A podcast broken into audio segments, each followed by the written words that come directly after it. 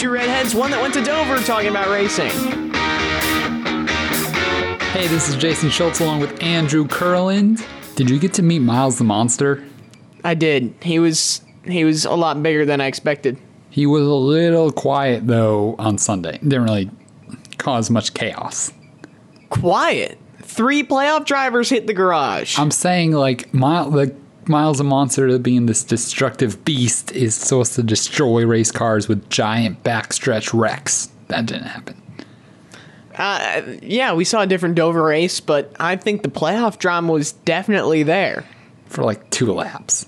Nah, I disagree. I think Oh. he was there the whole time. We'll get more into this in a little bit. You went to Dover for the first time ever. Dover was the first race I ever went to in September 2005, and then went back for about four or five straight years when I was at the end of my high school time. I loved Dover.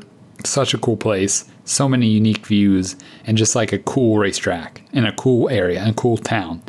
Yeah, no wonder that was your first race. Like, no wonder you became a NASCAR fan because I thought, and my dad and I have the same consensus that Dover's one of the coolest places to watch a race from. You can mm-hmm. literally walk around and find a billion different views on like different ways to see the race, and it's so mm-hmm. cool. Um, and I'm sure it's just like Bristol. I've never been to Bristol, but I would assume it's kind of the same setup where you're actually like sunken down under the cars in the infield. They're like racing on top of you. That was so cool to see because you kind of look up and it's just a wall of race cars, especially on a restart. That was spectacular. Would you agree that it was the loudest infield you've ever been in during a race? See, I wouldn't really be able to know because I had my earbuds hmm. in the whole time. Like you told me that, I'm like, I don't even want to risk it. But it's just, like, interesting But it, it, it did seem loud from the standpoint of I listened to MRN during the race and I had to turn the volume up significantly more so Yeah. I can just hear MRN. So it definitely was louder. It's kind of like a bowl shape, so all the noise kind of amplifies itself in the infield. Pretty crazy. Yeah, it was cool, and, and especially my favorite place to watch was in the Cup Garage. Watching them exit turn two and kind of going up the hill into the backstretch, that was so cool. And um, one thing you don't know, or one thing you don't see on TV as well, but during green flag stops, when they're merging off the pit road, it is so tight of them coming off pit road, merging on the backstretch versus the cars barreling past them. It's like I have no idea how there aren't more crashes just on pit road exit. That that was something that really surprised me. Anything else cool you saw, did over the weekend? I had some obscure interviews With llamas. Did two yeah, two blindfold games. One was with Larson, one was with Bowyer. That was it was an alpaca or a llama. What's the difference? Do you know? Because we were trying to figure that out. Llama gifts Huh? are my favorite. Okay, what's the difference between a llama and an No alpaca idea. though? I love llamas though. was what I had a llama or an alpaca? I don't know, but I sent you a gif of a llama. So Clint thought it was an alpaca. I thought it was a llama. And in that situation, the driver's always right. Kind of like the customer's always right. Driver's hmm. like, all right, if you think that's an alpaca, I'll I'll roll with you on that. So and it was kind of funny. We were doing the blindfold game. Both blindfold games were like notable. We were doing it with Clint and we knew before like he's kind of in the middle of two things. He had an interview with Fox before and then it was us, and then he had a sponsor meeting, and afterwards, or like right at the end of the interview, and you'll hear it when I post it. He's like, "You see that those people over there? Those are my sponsors. I look ridiculous right now." it's kind of funny to to see that, but I'm Yeah. getting news of we have a breaking news report from outside. Let's go to Clint Bowyer, who's currently outside. Clint, what do we got? I can't see anything. Total blackout. Oh my god. Can It's, you believe it is nighttime when we're recording this podcast. That's crazy. That was that was what he said as soon as he put the blindfold. on. I'm like, yeah, no duh, Bowyer. It's it's you're not supposed to see anything. That's the premise of the game. So he was a good sport about that. And then Larson. So we had a tight schedule on Saturday. We were going. It was David Ragan, Austin Dillon, Kyle Larson, Christopher Bell in the span of about 45 minutes. So it was kind of back to back to back to back. So we get to Larson and we have about 15, 20 minutes to do it before we go to Bell. And it was an interview scheduled for 50. I think it was 1250 and Christopher Bell was at 1 o'clock or 105, something like mm-hmm. that. But not a whole lot of time. So we're waiting outside Larson's bus, and Davis, his PR guy, we were chatting about college and stuff, and you know, 50 hits, and we're like, all right, we're waiting on Kyle. He's a little bit behind. Davis is like, let me go check on him. So he he's like standing in the middle of the bus and the exit of the um in the doorway. He's like, sorry, Kyle's finishing his Rubik's cube. I'm glad he's really focused on what he's doing on the racetrack. I know. And my dad and I both look at each other like, that's awesome. That's and you one. just like picture Kyle Larson like so focused on a Rubik's Cube, and Davis is like, yep, this is a new thing apparently. so as soon as he comes out, I'm like, how's the Rubik's Cube going? He's like, you know, I can start it, but I can't finish it. This is what Kyle Larson said. So He I thought that was really funny. procrastinate so he didn't have to talk to you. He's like, if I really get into this Rubik's Cube, I think he'll just go away. I don't even have to interview him.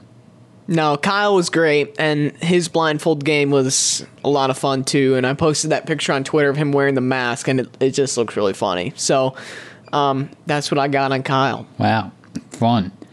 Um, all right, I think we can get to the racing from Dover over the weekend. I think this may turn into one of our epic debates on when we're on either Okay. side. So we'll set the premise here, and I'll probably provide misleading statistics to benefit my perspective, but As you do. Dover International Speedway, October. Just kidding. So, Dover is a great track. I love Dover. It's one of my favorite tracks. It produced some epic racing in 2016 when, if you remember, Kyle Larson, Matt Kenseth, Chase Elliott had a really epic battle in the um, spring race that year. That was my first one covering as a media member, and it was like Larson and Kenseth battling for like 40, 50 laps side by side. It was awesome. And then that was the um, low downforce package. That was the year where it was like the first significant decrease in downforce, and it was epic. Like the racing that year was really good. Dover benefited greatly from that package. And I think I can't remember exactly what happened in 2017, but there were some more really good finishes in racing. And last year's race was pretty good too, with Chase Elliott winning and all the battle. Like Chase Elliott and Kyle Busch battled one year and stuff. Like Dover's had some really good racing the last couple years. This current aero package absolutely sucks at Dover. It's produced, no one could pass. They're barely lifting. Like anything that makes Dover exciting was taken out the window. And this is not just Jason's perspective on this. This is this is the greater NASCAR industry's perspective on the race. On Door Bumper Clear today, Brett TJ and we had Chris Rice from Kaulig Racing on, all agreed that Dover was one of the worst races they have ever been a part of. After 20 laps, they're like, there is no like. Brett was joking that you know it'd be nice if Richard Petty was you know winning by seven laps. It'd be way more exciting than what we saw there today. After the race, Jimmie Johnson tweeted that I remember a day when you could pass with a faster car. That was not today. Like that's just a general principle of racing. If you have a faster car, you can get past someone. But that literally did not happen because there was no ability to pass. If you're on the gas so much, you can't pass. If you're um, just running around wide open, like you're not going to be able to pass anyone because no one's lifting, no one's getting off the gas. The only time when you saw passes were when lap cars just got in the way in the middle of everything. And of course, that's part of it, and that can be exciting, but it's just not anything that entertaining. And when Jimmie Johnson, the king of Dover, saying that you can't pass on this track that he loves, something's wrong. Clint Bowyer, I texted this to our group chat earlier. Um, Chris Rice mentioned this on DBC that he, Bowyer said this on the radio after um, the race yesterday. Says that might have been the worst race I have ever been in in NASCAR. Like that's a pretty bold statement from a driver who finished 10th in her race. So I know you're gonna argue why Dover was great, and in person Dover is a lot more fun to watch in person. I will agree with that. I've been to like five or six races there, but there was nothing interesting about the racing we saw on Sunday. Rant over. That's fair. And I will say that this is skewed because I was there. And I think a lot of the reason why I was entertained was because it was being at the racetrack and watching that. I will say I, I found the playoff implications for Logano, Chase Elliott, and Blaney that to be really interesting. And I think it was cool because I was I was in the garage during all three. I was literally standing in turn one in the cup garage before the race started, and all of a sudden you hear like Joey Logano slow off the pace. So I walk over, sure enough, I see the 22 crew sprinting in the garage. Then I see Logano barreling through like way faster than you would see him enter the garage during practice. You could tell there was urgency there. Um, then you hear about Chase Elliott. I see the nine team pushing that car in the garage. Then they're talking about Blaney later on in the race. I go and uh, so it was cool watching the race unfold in front of me. I that's what I found was really interesting.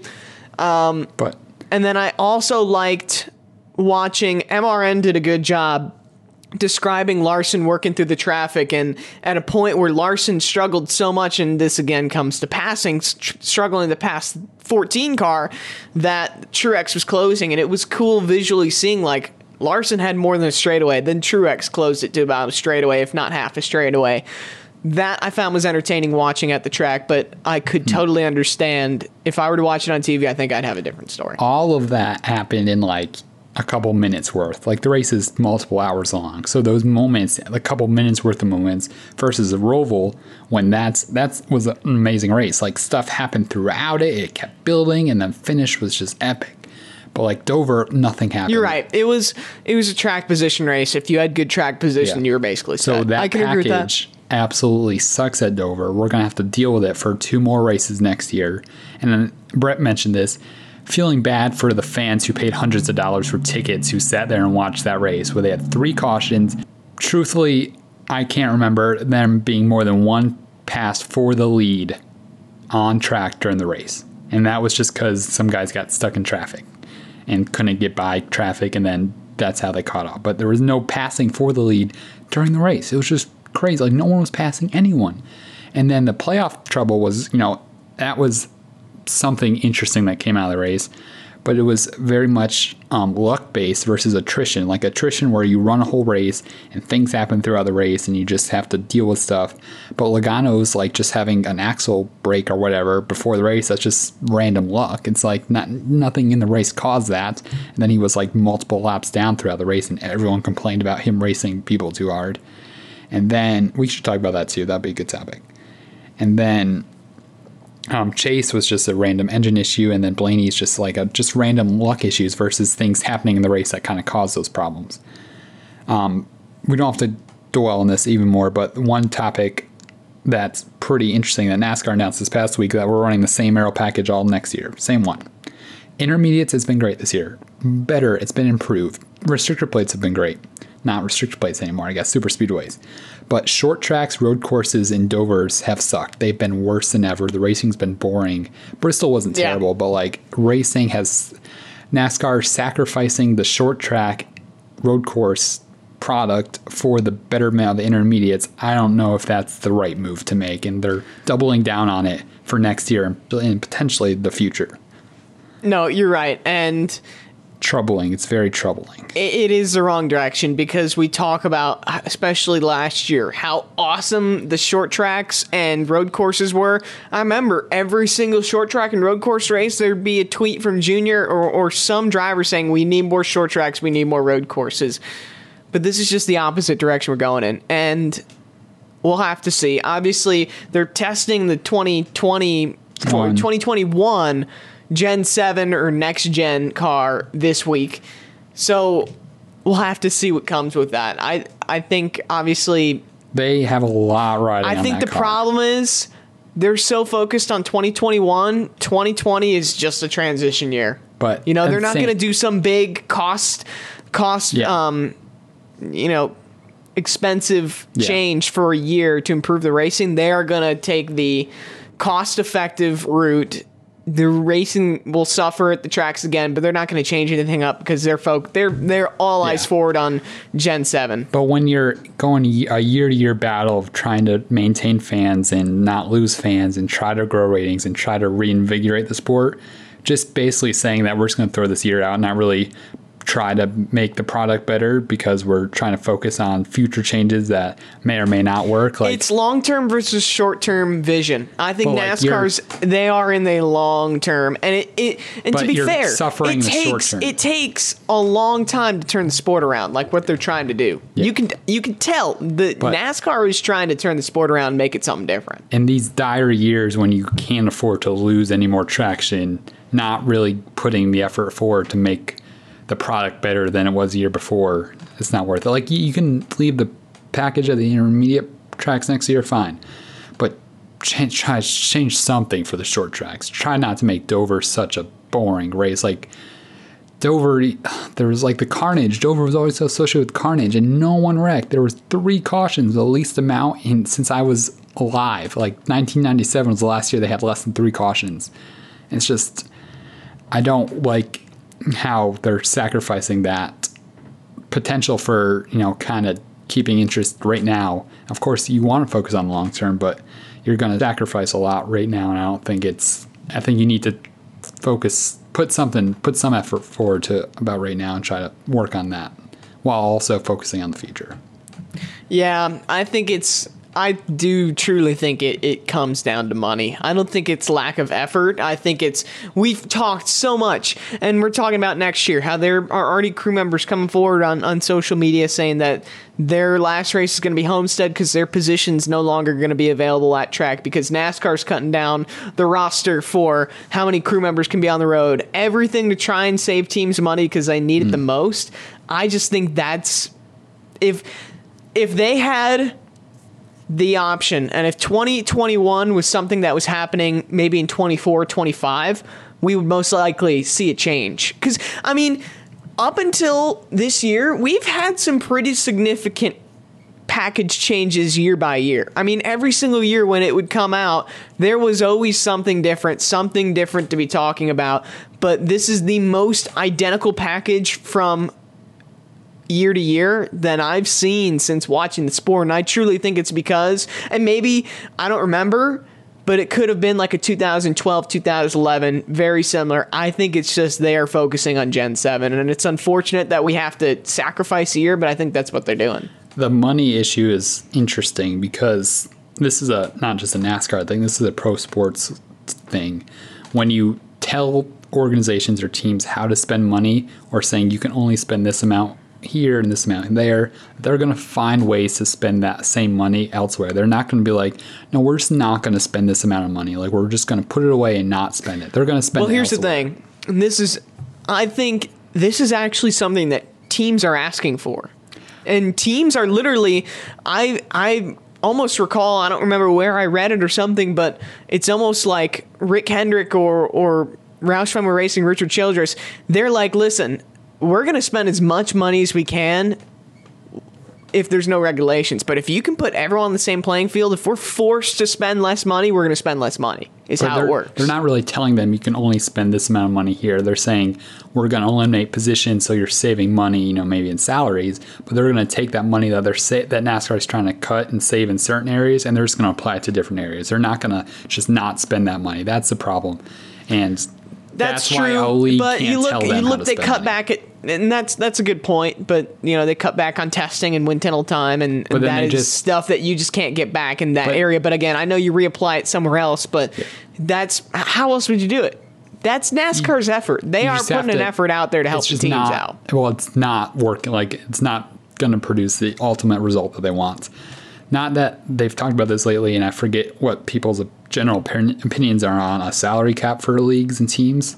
I think that is probably the only way you can really tell them how much money you can spend, and then not spend anywhere else. But I don't think that's very realistic for NASCAR. No, it's not. NASCAR's a different sport.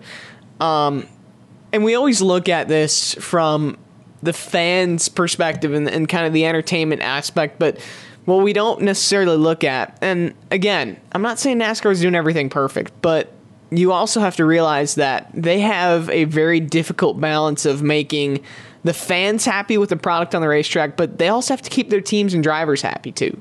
But NASCAR in like the early 2000s, the I don't know, the mentality was we're NASCAR, you're the teams. We're going to tell you what to do. All this collaboration that's come up in that last 10 years, I don't know if it's good or bad, but the NASCAR of old was we're going to tell you how things work and you're going to abide by those rules. And that was, you know, I don't know, that was when NASCAR was awesome. It was great. And I feel like versus trying to ask the, The teams Bill, what they the want. Bill Jr. mentality of I Yeah. tell you what to do. which yeah. worked so well. And it's like versus, oh, what do y'all want? Like, tell us what y'all want versus we're going to tell you what we want, and then you go forward with that. The package is kind of the thing. Like drivers have clearly voiced their frustrations all year long about this package not being what they like, not being kind of racing they like. And um, even Bubba Wallace on the Dale Jr. download today was like, I can't, like, I've said enough that the package sucks. I can't go further into that without getting in trouble. Like, the drivers all primarily agree that they don't like this package, but that's what NASCAR's kind of that's what they're going for. That's the direction they're going. But drivers aren't on board with that. And uh, of course, that kind of contradicts my point. Like NASCAR should tell them what they want, but like in cases like that, you would think NASCAR would be you know smarter and know what is probably better for the racing. When you see what every other racing league in the world is going towards with you know less downforce and more horsepower versus the opposite way. And I don't know. This is just so much I think we're part of it too is we just can't speculate quite yet on what's going to happen in 2021 because it, we do hear this is kind of the direction we're going, but we I think you just have to be watching with an open mind. I frankly did not like the idea. Uh, at all about the packages, the mile and a halves, and I've been very pleased with that product. So Yeah. it took me But some time for convincing, and I think I think we just need to see 2021 product on track before we can really speculate too much. But then when Dover, like when Dover sucks and it's a playoff race and it should be this really epic battle this time of year, and the racing's just not good, it just kind of hurts. Like this is when the racing should be entertaining and awesome, and Dover just wasn't that, and it was one of the worst races ever. And it's kind of like this is the decisions that have been made. You live and you learn. Dover. That's the way I see it. I uh, Alright, know I we can. We're not changing anything for next year, but I I truly believe NASCAR's not just going to sit on their hands, and be like, oh well, this is what we decided. Like they are, they're in the same. Like they don't want the sport to fail. Like they're obviously But working hard to the make the sport successful. I know. All right, want to move on? Sure, that was that was a good debate. I don't know. It's just Dover was not a good race, and I really hope things the rest of the playoffs races go really well and are entertaining and fun to watch. Because I was watch primarily watching football yesterday. Like the races on were like nothing's happening, no one's passing anybody. Let's watch some football. Like that shouldn't be the. And that's the other thing I was thinking about that the generic like the general fan when they just kind of not saying the general sports fan but just like the casual fan that like watch likes to watch NASCAR every Sunday especially now in this rate this month of October every single pro sports league has a game of some sorts whether it's MLB playoffs or NHL starting up NBA starting up the fight for attention of sports fans and just people watching TV on Sundays and stuff is so crucial right now that NASCAR can't afford just to have a boring product. Like you can say, yeah, every not every race is amazing, but like today in today's climate when everything matters and you need attention, and you need to grab people. A race like Dover, flipping that on for ten minutes, you're bored and you're going to turn it off. Like there's nothing that could keep you compelled to watch that. And that's what NASCAR desperately needs is something compelling to keep people tuned in and um, other and the NFL had that yesterday. The NFL had great games yesterday. I was so compelled to watch those games versus watch a race where it's just nothing's happening. Attention Good point. spans. Yeah. All right. something I this is kind of random, but something I learned that I don't think was necessarily broadcasted or, or, or portrayed, but um, Alex Bowman was feeling under the weather at the Roval, and what I found out was part of the reason why he was like really not in a good condition after the race was because they went to a backup car and the backup car's fluid system did not work. So Alex Bowman did not get any fluids from his water bottle during the race. They had to cut holes and slips out of water bottles and hand it to him during pit stops and he had to try and drink it out of a handheld water bottle because his fluid system wasn't working especially on a hot day you were there at charlotte that is partially or major reason why alex bowman was not in a good ca- i found that out i just i didn't know that so i thought that was interesting That'll do it.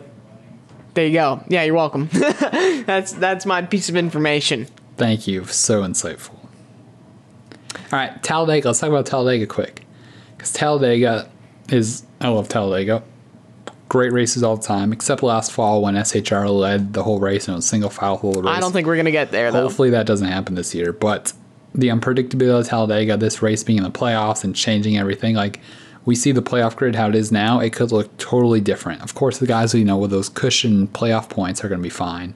Like Truex has like 60 plus points over the cutoff line. Like he could wreck and be fine and still have like a 20 point advantage over. I know we talk about playoffs, but maybe this should just be a weekly thing, like playoff points. I'm just gonna straight up say it like they suck. Suck. Yeah. Like they're just not good. Exactly. Um, we talked about that on DBC But today. the one exception, Logano is currently out right now on a tiebreaker with William Byron. he also so didn't have a ton of playoff points going in. It was kind of like pretend he didn't. That's good pretend point. everyone was even. He would be in a hole, which he probably deserves to be after having a problem on Sunday. yeah, While guys who like Clint Bowyer, here's an example, finished tenth, had a pretty decent day. He's still below the cutoff line. Like he's below Logano. Like Logano and finished who had a last. worse day, Yeah, is perfectly fine. yeah, and there's no worries. It's like that. Yeah, sh- that would- shouldn't be how it works. Mm, since we're talking about both of these, I would fix playoff points before I would fix this package. Eh, because Definitely. playoff points is an easy fix. The package is a complicated mess to fix. Playoff points, like yeah, we're still only carry points between you know get your playoff points first round, rest of the rounds go forward, fight, contend, perform. Like you need to perform in every single Yeah. race to win the championship. This playoff format doesn't allow you to do that, especially with playoff points. Anyways, we talked about that. I still think Talladega should be the elimination race. I loved it when it was the elimination race. And it's like drivers hated it, but we're going to Daytona for the regular season championship. We have the Roval right now as elimination race, but next year we're going to have the Bristol night race as an elimination race. Put Talladega as race number 3 of this round. I don't because it was like that for the first couple of years of the playoffs, but guys were just there was way too much gaming going on of like if I'm 20, 30 points above the cutoff line, I'm just to hang in the back all day and not even race. That was that that happened one year. I forget what year it was. The Gibbs cars literally all hung out in the back of the field all day, didn't race. That was another reason playoff points they invented that idea. Because they just hung out in the back all day, they were fine, they were cruising, they didn't need to do anything just cruised the whole race, didn't even contend. You want guys up front contending. So having as a second race, you're not sure yet. You're kind of in an unstable position. Like you have another race left in the round. You really can't like you can't afford to lose points. Like anyone, of course, the guys with the playoff points cushions, they can afford to lose some, but like most guys can't afford to lose points. So you just have to race and you need to gain points. Like you want to be in a good position going to Kansas, especially if you're within striking distance of that cutoff line. You want to be okay. So this just being a second race allows guys to race and not really have to play any games strategies where like oh if I finish four, if I finish 30th then I'm fine. So I'm just going to cruise in the back all day, miss any wrecks that could happen and just be fine. Like forcing them to race in the race at Talladega in the playoffs is important. I think that's what having it as a second race instead of the cutoff race does. And I'm looking forward to seeing how this. I know we're talking package, we were kind of ripping on it, but I enjoyed the race at Talladega earlier this year. No, it was great. I really didn't watch much of Daytona because I wasn't there and was traveling, but it To looked to me like it, Daytona was a good race, right? no, it was good. Play out the plate tracks So have been amazing this year. This But- is a good change. last year the playoff I mean the plate tracks were amazing then we got to Talladega in the fall and it was a team dominated which I think I think that is something where we have learned from that and just teams aren't going to allow it. I think hopefully not Ford and Stewart Haas Racing had a great plan, but now I feel like that is the baseline for teams, at least going into it. Like, I would be shocked if Chevy and Hendrick or, or Gibbs and Toyota didn't have a very similar game plan as Ford mm-hmm. at Talladega because they saw how important they was. You have to both think offensively, like, let's do this for ourselves, and then defensively, like, if we all do this, we can stop the other teams from dominating too. I Yeah. don't think we see a repeat of that. I have a prediction we're going to see a lot of team strategy Sunday and that's what we'll be talking about next week but You know what? Nothing wrong with that. I like that. um That's how it used to be. it. That's No, how it used to be, though. no it didn't Tandem racing, you would team up with your right, teammate. That's nine when you times when you're like yeah, how it used to be. You're thinking like 2010, 2011. I'm thinking like 2004, 2005 when I was like every man for themselves, pack racing. It was awesome. But I think it'd be smart if Toyota, which has the least amount of cars of any manufacturer on the track, partners with Chevy and tries to beat the Fords because the Fords will be strong. They have a big group. Hmm. That'd be interesting. We have But- not seen that. I think Chevy there, there was- Toyota Alliance. There was one race. and there was a race. It, there, um, I can't remember if it was this year or last year where that happened, where they try to outdo the Fords by working together. Might have been the Daytona 500 this year. I can't remember, but they kind of worked together to pass the Fords. And it was great. It was a tell great you the Fords, strategy. they always bring it. You look at Logano and Keselowski and now the Stewart Haas cars, like they you can't They're count strong, any yeah. of them out. They're very strong when it comes For to these sure. races. No idea what will happen this weekend. Hopefully, it's exciting. Hopefully, it's fun to watch. It'd be awesome if we get a surprise winner like an Alex Bowman or William Byron or someone just coming who you don't really expect to make the next round, but a win at Talladega would propel them to the next round and make it for a surprise contender for the championship. Absolutely. I love that Larson won to kind of shake things up, and that's a name we really haven't been talking about all year, so it's cool to see him back in the mix. All right, where can they follow you on Twitter? Follow me at Andrew Curlin TV, at Andrew Curlin on I Instagram, ask where they and follow you on Instagram. if you're on fantasy, you could see my name as the new number two in our league. I passed Jason this I weekend. hate playoff fantasy. It's way harder. It's impossible it. to pick which two drivers are going to do well. I've been like I don't four for four so far on playoff fantasy. want to I've been doing this weekend will be very unpredictable. We'll either do great or suck. So we'll see. Mhm. Where can they follow you? Hey, Aw. Jason Schultz. Thanks for asking. Follow me at Hey Jason Schultz on Twitter. Lots of great content. I'll be retweeting from Dirty Mo Media. That's pretty much all I do these days. But check that out. and actually, I'm going to be working on putting together like a post for my website with all my content from Charlotte Motor Speedway Roval weekend. So look for that. Hopefully, I'll get that done this week. For sure. Um, I'll be putting out some fun games. Got a lot of new content. I have a new game coming out. It'll be out in a few weeks. It's called You Tell Me with Bubba Wallace. So that should be fun. So I'm going to turn the interview around. So you just tell me what you want me to hear. You know, I actually got that piece of advice once. I was it was it was a middle school PE teacher, and I don't know how The he was smartest. like. So what kind of questions do you ask? Um, I, I started telling him. He's like, Do you ever think about like turning it on them? It's like, listen, we talk about this. What do you want to talk about? I'm like, yeah, sure. I'm like, that's a bad idea. That's dumb. so I vetoed that. But yeah, I have gotten good. that. It's so insightful. You're full of insight today. Right. Thanks so much for listening to Redhead Racing Radio. We'll see you next week.